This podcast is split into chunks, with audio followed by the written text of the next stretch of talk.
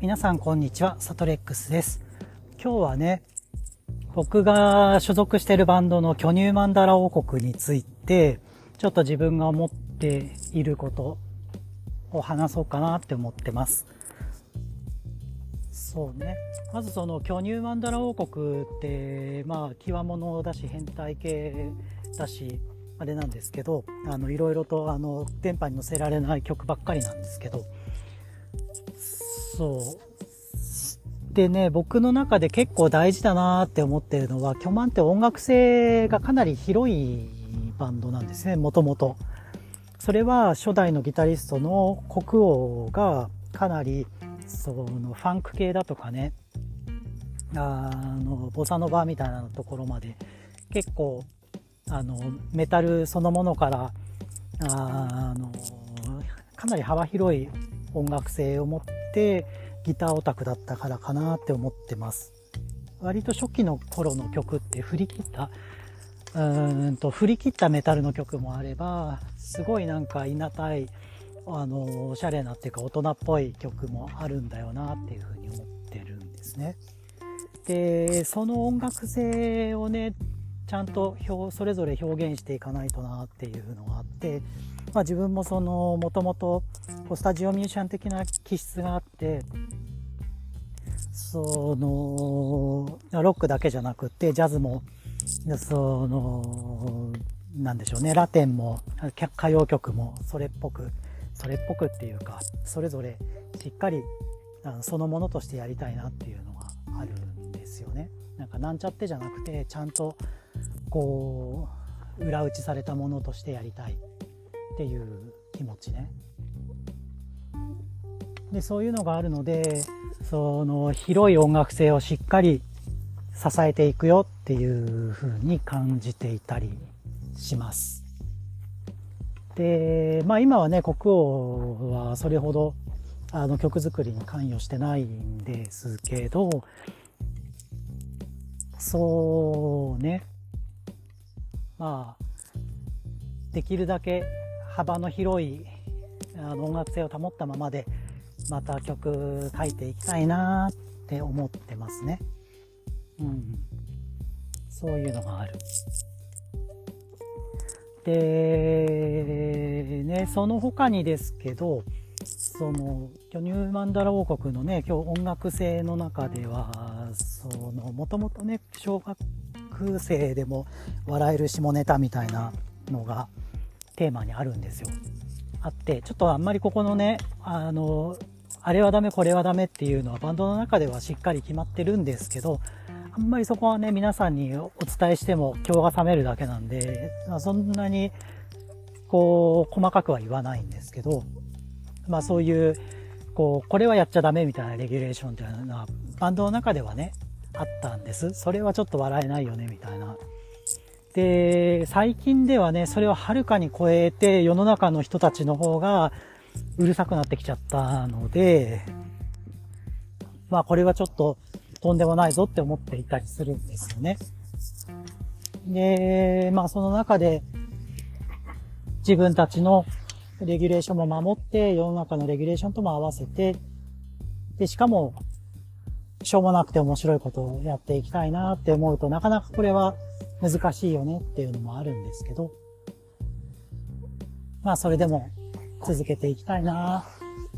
と思っています。で、その、下ネタをやりながらね、思ったりするのが、なんていうかね、なんていうか、こう、ダメなことほどいいじゃないんですけど、そういう逆説ってあるなって思ってるんですよね。で、その中でも、こう、性のことだとか、その、汚いこと、おしっこうんちみたいな話だったり、そういうのも、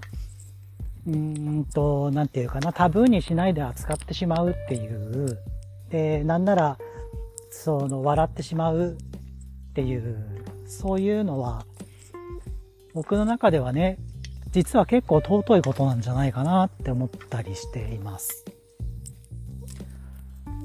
そう。ね。まあね、みんなそれぞれ家庭があったり仕事があったり忙しいけれども、まだまだなんか楽しいことやりたいなっていうふうに感じてます。ですね。あとはね、楽器の話でいくと、僕普段使ってるの ESP のフォレストっていう名前の、あの、えっ、ー、とね、茶色くて木目で結構なんていうの、あの鹿の角みたいにゴツゴツっとしたデザインのベースなんですけど、あれもね、あれで僕すごい好きで、あの、木が全体に硬いんでね、こう引き、引いた感じがすごいシカッとするんですよね。でその分だけ弦もなんていうかビンビンってなってしまって暴れるような感じでなってしまうっていうそうねそう暴れてしまう弦が暴れてしまうっていうような弱点もありはするんですけど僕はあのベースすごい好きであのメインで使っています。でなんですけどまあ音色に関してはねその弦が暴れる弱点っていうのもあり悩んでる部分もあって一時ですね国王から語源のジャズベースっていう、まあ、スタンダードな形のベースを借りてで弾いてたんですけどやっぱこのスタンダードな形であり仕様のベースっていうのはあの気持ちいいよねっていうのもあって。またね語源のジャジャズベースジャズベも買いたいなーって思ったりしつつもまあ増やさずにどうにかやってるっていう感じです。またねあのー、なんか増やしたらそれはそれだな。っていう感じですかね。あとはあれかな足元でまあ、このベースのねご相談をする時は横浜のギークインボックスっていうところであのご相談をするんですけどここ数年間。そこでねいろいろ相談乗ってもらってでスラップとあの指引きっていう、まあ、双方僕あれの時はあの巨万では使い分けてるんですけどでそれのねそれぞれ音色あのどうしたらいいかなみたいなのがあってご相談した時にこう何て言うか、まあ、チャンネルが2つのプリアンプみたいなのをあのご紹介してもらってでそれでこう指で弾く時はこっちの音色スラップで叩く時はこっちの音色みたいなそういうね切り替えをやってたりとかしてそれもねかなり重宝してるし手放せないなと思ってるアイテムの一つですね。うん、で昔はね昔のバンドではそのピック弾きをしたり指で弾いたりっていうのを使い分けてたんですけどある時期からねっていうのも巨万でえっ、ー、とねレコーディングした時かなあのベストアルバム撮るぞって言ってレコーディングした時にかなりね特訓をしてしたんですよそのスピードに負けないための。でそれまでは速い曲はピックを出して弾くでそうでもないところは指で弾くみたいに使い分けてたんですねそれはもう純粋に指弾きが追っつかなかったからっていうあの恥ずかしい話そういう事情があってでもそのレコーディングの時にですねあの、手の甲の甲側が腱鞘炎になるぐらい練習したんです。で、整形外科に行ったら、こんなとこ腱鞘炎になる人珍しいですけどねって言われながら。で、それ、その特訓を境に、その、どんな速い曲でも指で追っつくなっていう感じになってきたので、もう一旦ちょっとピック引き